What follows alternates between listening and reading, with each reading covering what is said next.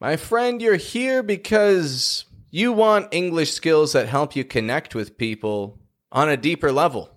So join the free accent training community on skool.com today and get some momentum going with your American accent development.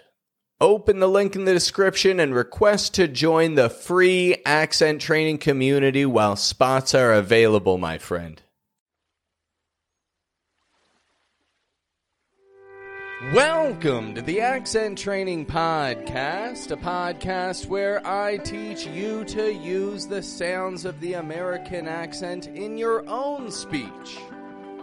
My name is Pat. I'm a professional accent coach, and today I want to break down one sound that has three different spellings, which, if you adapt to your regular spoken English, can help you take a significant step in terms of making clear sounds and controlling your syllable stress. The sound that we're talking about is the sound ah. Ah. You see, some sounds of English don't exist in your native language. Other sounds do. This is a sound that most likely, I can't say 100% because I don't know every single person listening, but this is a sound that most likely exists in your native language. And this same sound, ah, exists in English, in the British accent and the American accent. And so we've identified a sound that's widely used and that your muscles may already be used to. This is a big step We've identified the path of least resistance. We're going to take that sound and consider a handful of different uses for it to give you more control over your spoken English. But just before we do that, I'd like to remind you that I appreciate it when you subscribe to this podcast. It shows me that you're interested, that you like learning new things, and it certainly does not hurt if you're trying to show off your English skills. So hit subscribe to keep up with all the latest episodes. Moving on, the ah sound. Ah. Like I said, this can be found in the short O, such as stop, got, competition, sorry, ah sort of sound. It's also used with an A spelling in words like father, water, car, wash. And then another topic that I've discussed in the past AU and AW, what we call digraphs. When two letters come together to make one individual sound. Many people will take AU and AW and they'll want to move their lips because they see a U or a W. And so your brain reminds you of what you learned when you were 12 years old and you move your lips for words like what I would say as la. You may say lao. Or the word pause. P-A-U-S-E. Pause. I say pause. However, you may naturally say pause. That subtle movement of the lips is going to be a tough one. I would say one of the toughest things here to control. But it's something that you're totally capable of doing with a little muscle memory practice. Now, for today, I've got a handful of phrases for you to repeat after me, which are going to apply these ah sounds. The ah sounds will be spelled in different ways.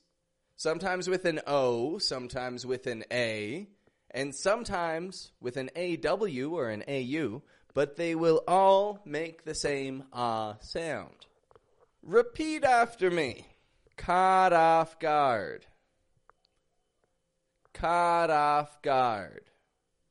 What does that mean? That means taken by surprise. You were caught off guard. You didn't expect this to happen. And I'd like you to note that the same vowel sound is used in all three of those words. Caught off guard. Different spelling, but the same sound. Here's another one for you crosswalk. Crosswalk. What is a crosswalk? Well, a crosswalk is something you'll find in a city to indicate where pedestrians should cross the street while walking. A crosswalk. That's spelled with an O in cross, an A in walk, but they both make the same sound. One of them is rising in the pitch. Cross. The other is kind of dropping in the pitch. Walk. Crosswalk. So it's the same sound, but with different levels of pitch. Now, what happens if you cross the street without a crosswalk? Well, if you're not careful, you may get caught off guard and you may get a fine for jaywalking. Jaywalking, another great term. This is a legal term.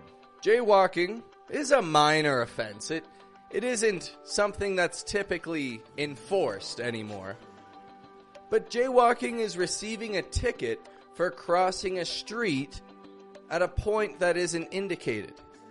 Now, I mean, at the end of the day, cross the street at your own discretion. If you feel safe crossing the street and you look both ways, there's no cars coming, hey, I won't tell on you. But if you're someone who wants to cross at the crosswalk, then I say lead the way. You're probably not the type of person who wants to be causing problems. And I respect that, because if you walk a lot, it's safer to cross at the crosswalk, so you don't get caught and written a jaywalking ticket. It's not lawful. That ah sound is used so widely in the American accent. There are three steps to make this happen for yourself. Step number one identify the times when it's used. I've just told you the times when it's used short O's, short A's, and AU or AW digraphs. And as a matter of fact, I'll add the links in the description. That way you can give them a listen and apply what you've learned without missing a beat. But for now, we're going to wrap things up with this final thought. Starting something new is absolutely terrifying. Moving to a new place, starting a new job, learning a new skill. No matter how old we are or how experienced we are, it's a little bit frightening. And so I'd like you to recognize the fact that we're not starting a new thing. Oh no, we are learning some new things.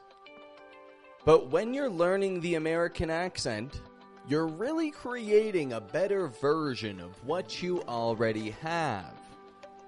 We're not making something brand new, we're just improving something that you're already good at.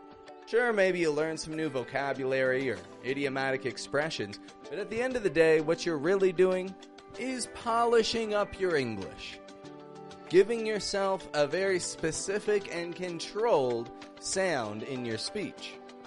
And so, because we're not learning something new, we're just building upon what we already know, you're going to come to find that there are more things in common between your native language and English. There are more sounds which are used between both languages. They're just used a little bit differently. And so your brain isn't making the full connections.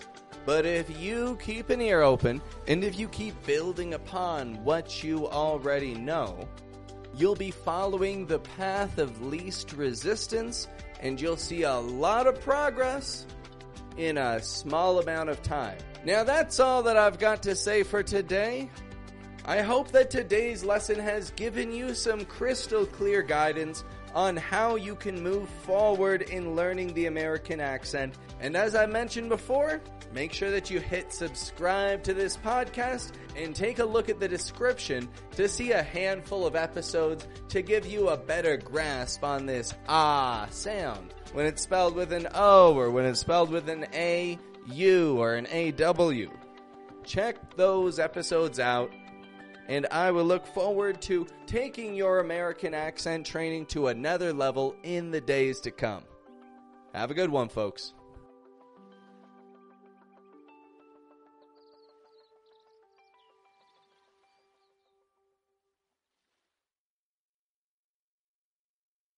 I'm opening my doors of enrollment for the month of May.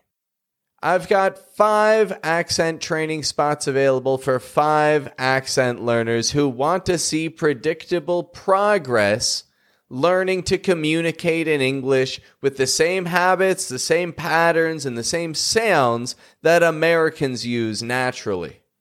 I've got limited space available this month, my friend. So apply right now through the link in the description if it's important for you to learn to speak English in the way that Americans listen for.